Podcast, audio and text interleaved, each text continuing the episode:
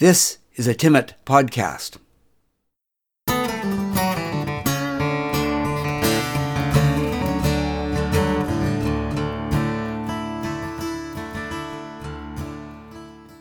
This podcast is part of the series On the Marge. This episode is part of the second series. Chronologically, it falls somewhere before episode 35. The title of this episode is Break a Leg. Break a Leg. I was really looking forward to the play for two reasons. First, it was a chance for Chuck and me to go out together. He works full time for the government, and I teach part time at the college. We're both on volunteer committees that have evening meetings, and of course, there was always laundry or cleaning up or meeting guests for our Walnut Crescent bed and breakfast. So we don't get out all that often, just for fun. The second reason I wanted to see the play was because it was one that I knew something about.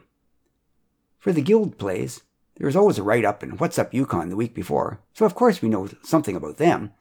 But this was a play I had actually read. Lily and I had answered an ArtsNet plea for help about two years ago, and ended up reading the play for Jeremy at Homegrown. Let me explain. The Homegrown Theatre Festival is an opportunity for Yukoners to try out new or experimental plays and get feedback about them. Lily and I did a play reading for Jeremy. Not actually acting it out, but just reading. We each had our own mic and the script in hand, and we put as much life and expression into the reading as we could for the live audience. It was just like doing a radio play or a podcast. I remember that I actually shook my fist in rage at some appropriate place, and Lily recoiled in simulated surprise, but it was mostly just reading, and it was only the first half of the play. Jeremy was still working on the rest of it then. After the reading, Jeremy asked me what I thought. I told him that the play could do with some more action. It just seemed to be two people sitting at the kitchen table talking. Jeremy said he'd fix that in the second half. And I said I didn't understand the title Taming of the Shrew. I guess Jeremy wasn't a student of Shakespeare and hadn't realized the connection. He just liked the name and promised it would all become clear once the play was finished. So it was going to be interesting to see how it turned out. Jeremy had recruited two talented actors who were recent grads of the music, arts, and drama program at the Wood Street School, and he had the old fire hall for a three night run. We didn't have a babysitter for Alex. Alex didn't really like the baby part of that idea. She protests that because she's grown up now, she she's six, she's not a baby and really doesn't need a sitter. So we had arranged that she would go and visit Pamela McPherson for the evening. Pamela, who lives down the street, really hopes to have grandchildren someday and says that visits from Alex are good practice. They were planning to drink tea and play cards together. Chuck and I were running a bit late, and we arrived at the fire hall with little time to spare. Our friend Fred was working the door and had our tickets ready for us. The stage was set up at the south end of the hall, and the bleachers stretched up and back toward the middle.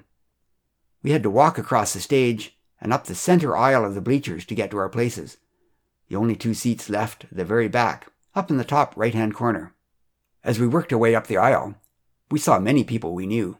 There was some lady named Marcia, who always seemed to be everywhere doing something. I think Chuck knows her. Ruth, the science fair girl from down the street, and her parents were there, and some people I knew from the college. And dead center in the top row was Jeremy. The play was about to start, so as we squeezed past, I quickly said to Jeremy how excited I was to see how the play turned out. Jeremy avoided my gaze and nodded, but said nothing. Since this was the last night of the run, I guess he'd already seen it twice. So the lights dimmed, and the actors appeared on stage. The dramatic silence was interrupted by Marcia in the third row, who stood up and shouted out, Break a leg! which was a bit awkward, but then the play got underway for the promised 90 minutes, no intermission. I really enjoyed the first 10 minutes. I recognized the characters from readings I had done, and most of the lines came back to me as I heard them. After 20 minutes, I realized that the actors were still sitting at the kitchen table, talking. The level of excitement mounted slightly when one of the actors shook his fist in anger and the other recoiled in surprise. But that was as exciting as it got. After 30 minutes, Chuck shifted uncomfortably next to me and whispered, Do we have to sit through the whole thing? Can we sneak out? No, I whispered back. Jeremy's just down the row. Think of how he'd feel, and we'd have to cross the stage to get out. After 40 minutes, everyone in the audience was checking their watches, consulting their phones, and looking around to see if they could find unobtrusive escape routes. But we were all trapped. Maybe we could just jump off the back of the bleachers, hissed Chuck. I looked around hopefully, but we would have to climb over the railing and drop about three meters to the floor.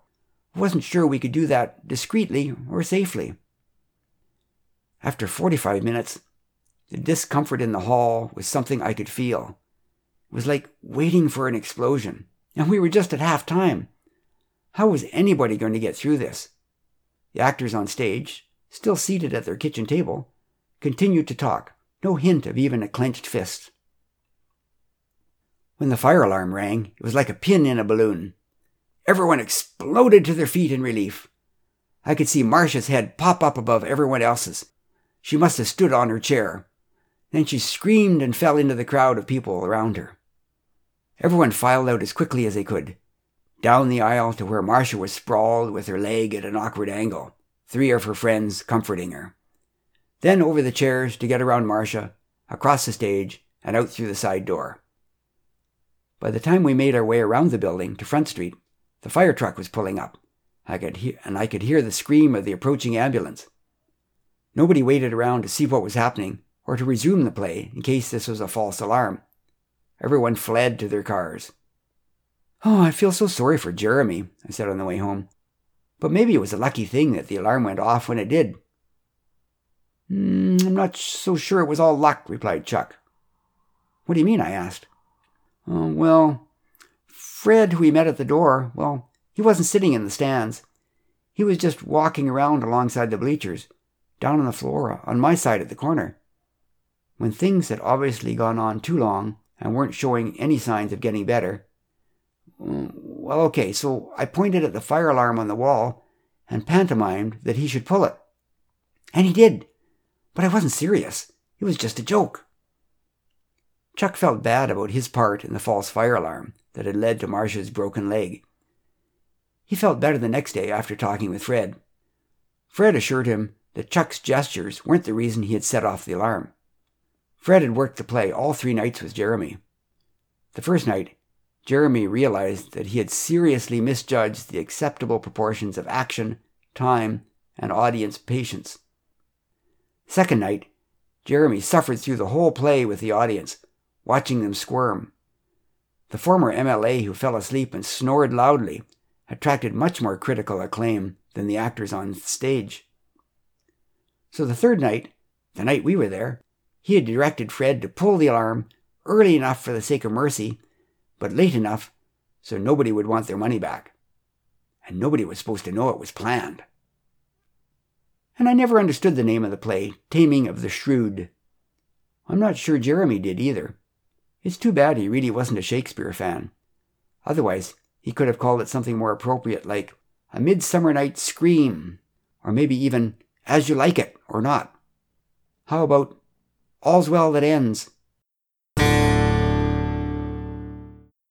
This has been a Timmit podcast in a series called On the Marge. The instrumental intro and exit are courtesy of Kate Weeks. If you would like more of these podcasts, check out the podcast website at timmit.ca slash podcasts. That's T I M M I T dot C A slash podcasts.